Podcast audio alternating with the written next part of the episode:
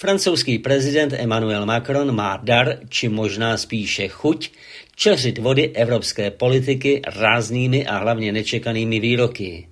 Platilo to o jeho diagnóze mozkové smrti Severoatlantické aliance, se kterou se svěřil britskému týdeníku The Economist na podzim roku 2019 a nyní i o jeho poznámce, že nelze vyloučit vyslání západních vojáků na Ukrajinu dva roky čelící otevřené ruské agresi.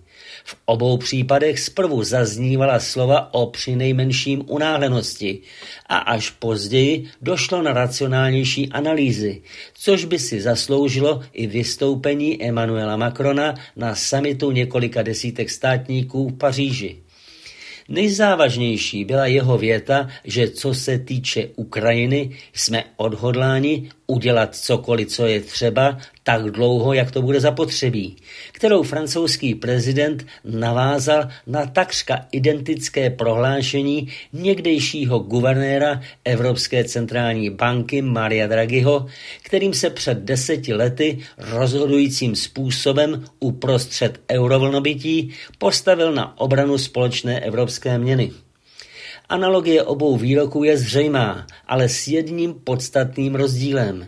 Mario Draghi se mohl opřít o Evropskou centrální banku, která mu na obranu eura mohla vydat tolik eur, kolik by potřeboval, zatímco Emmanuel Macron nemůže na obranu Ukrajiny obratem ruky dodat cokoliv by potřebovala, nebo dokonce povolat armády evropských zemí. Macronovo odhodlání má dvě nepřehlednutelné slabiny. Za prvé v Elizejském paláci je nyní politik, který se doma nemůže opřít o parlamentní většinu. A za druhé, jeho vzkaz by zněl mnohem přesvědčivěji, pokud by měl podporu klíčových evropských hráčů. Tady je nápadný nesoulad hlavně s německým kancléřem Olafem Scholzem. Znamená to snad, že by vzkaz francouzského prezidenta měl by být brán na lehkou váhu, případně ho rovnou odbít? Zvláště od zemí střední a východní Evropy by to bylo značně neprozíravé.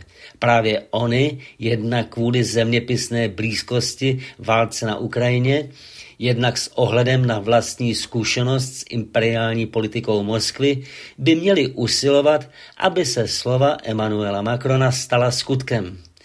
Ještě vnímavější by měla být česká politika, do jejíž historické paměti patří výroky z roku 1938, kdy západní Evropa neměla chuť bránit tehdejší Československo před hitlerovským náporem s odkazem na vzdálenou zemi, o níž nic nevíme. Nelze přehlédnout, že podobná mentalita se probouzí i dnes, kdy průzkumy veřejného mínění naznačují pokles ochoty pomáhat napadené Ukrajině, naž to jít na pomoc. O to cenější je vůle francouzského prezidenta skládat dohromady koalici podobně smýšlejících zemí, protože státníky od politiků odlišuje nechuť řídit se jen náladami veřejného mínění, ale naopak mu udávat směr.